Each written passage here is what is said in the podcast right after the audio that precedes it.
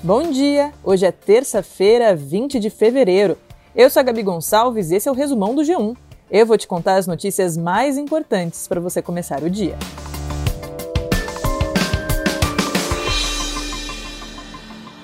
O Senado deve votar hoje um projeto que acaba com as saídas temporárias dos presos em feriados e datas comemorativas, as saidinhas.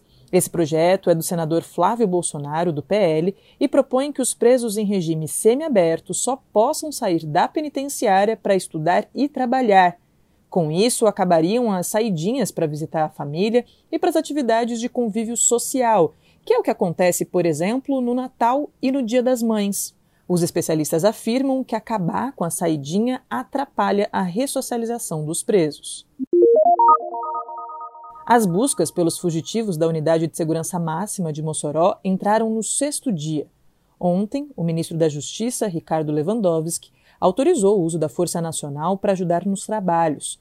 Cerca de 100 homens e 20 viaturas devem reforçar as equipes de buscas. As investigações apontaram que os fugitivos roubaram celulares de uma casa e o último sinal captado pelos aparelhos foi no dia 17 de fevereiro, numa zona rural do Rio Grande do Norte, próximo à divisa com o Ceará.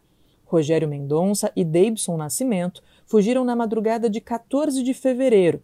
Desde então, uma força-tarefa tenta encontrá-los e também identificar como essa fuga aconteceu.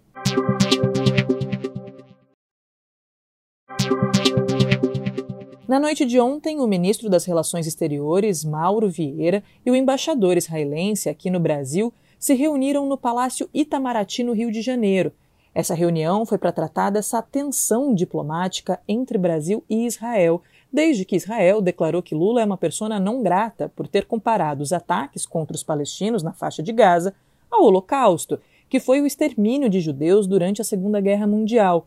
Mauro Vieira classificou essa reação de Israel como inaceitável. Além desse encontro, o Lula mandou o embaixador brasileiro em Israel, Frederico Meyer, deixar Tel Aviv e voltar para o Brasil.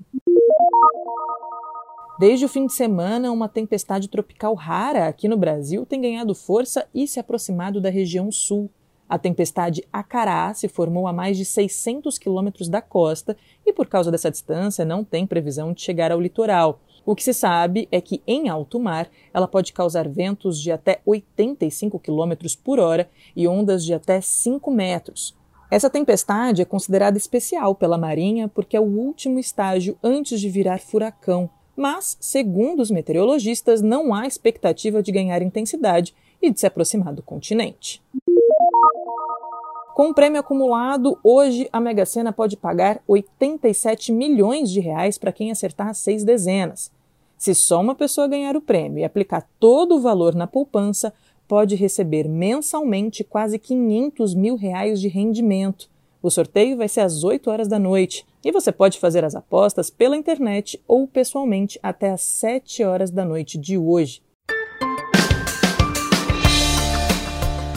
O Resumão Diário está no ar de segunda a sexta no G1, no Globoplay, na playlist Caminho Diário do Spotify e também nos demais tocadores. No início da tarde, você continua acompanhando as notícias com mais uma edição do Resumo do G1. Eu fico por aqui. Até mais!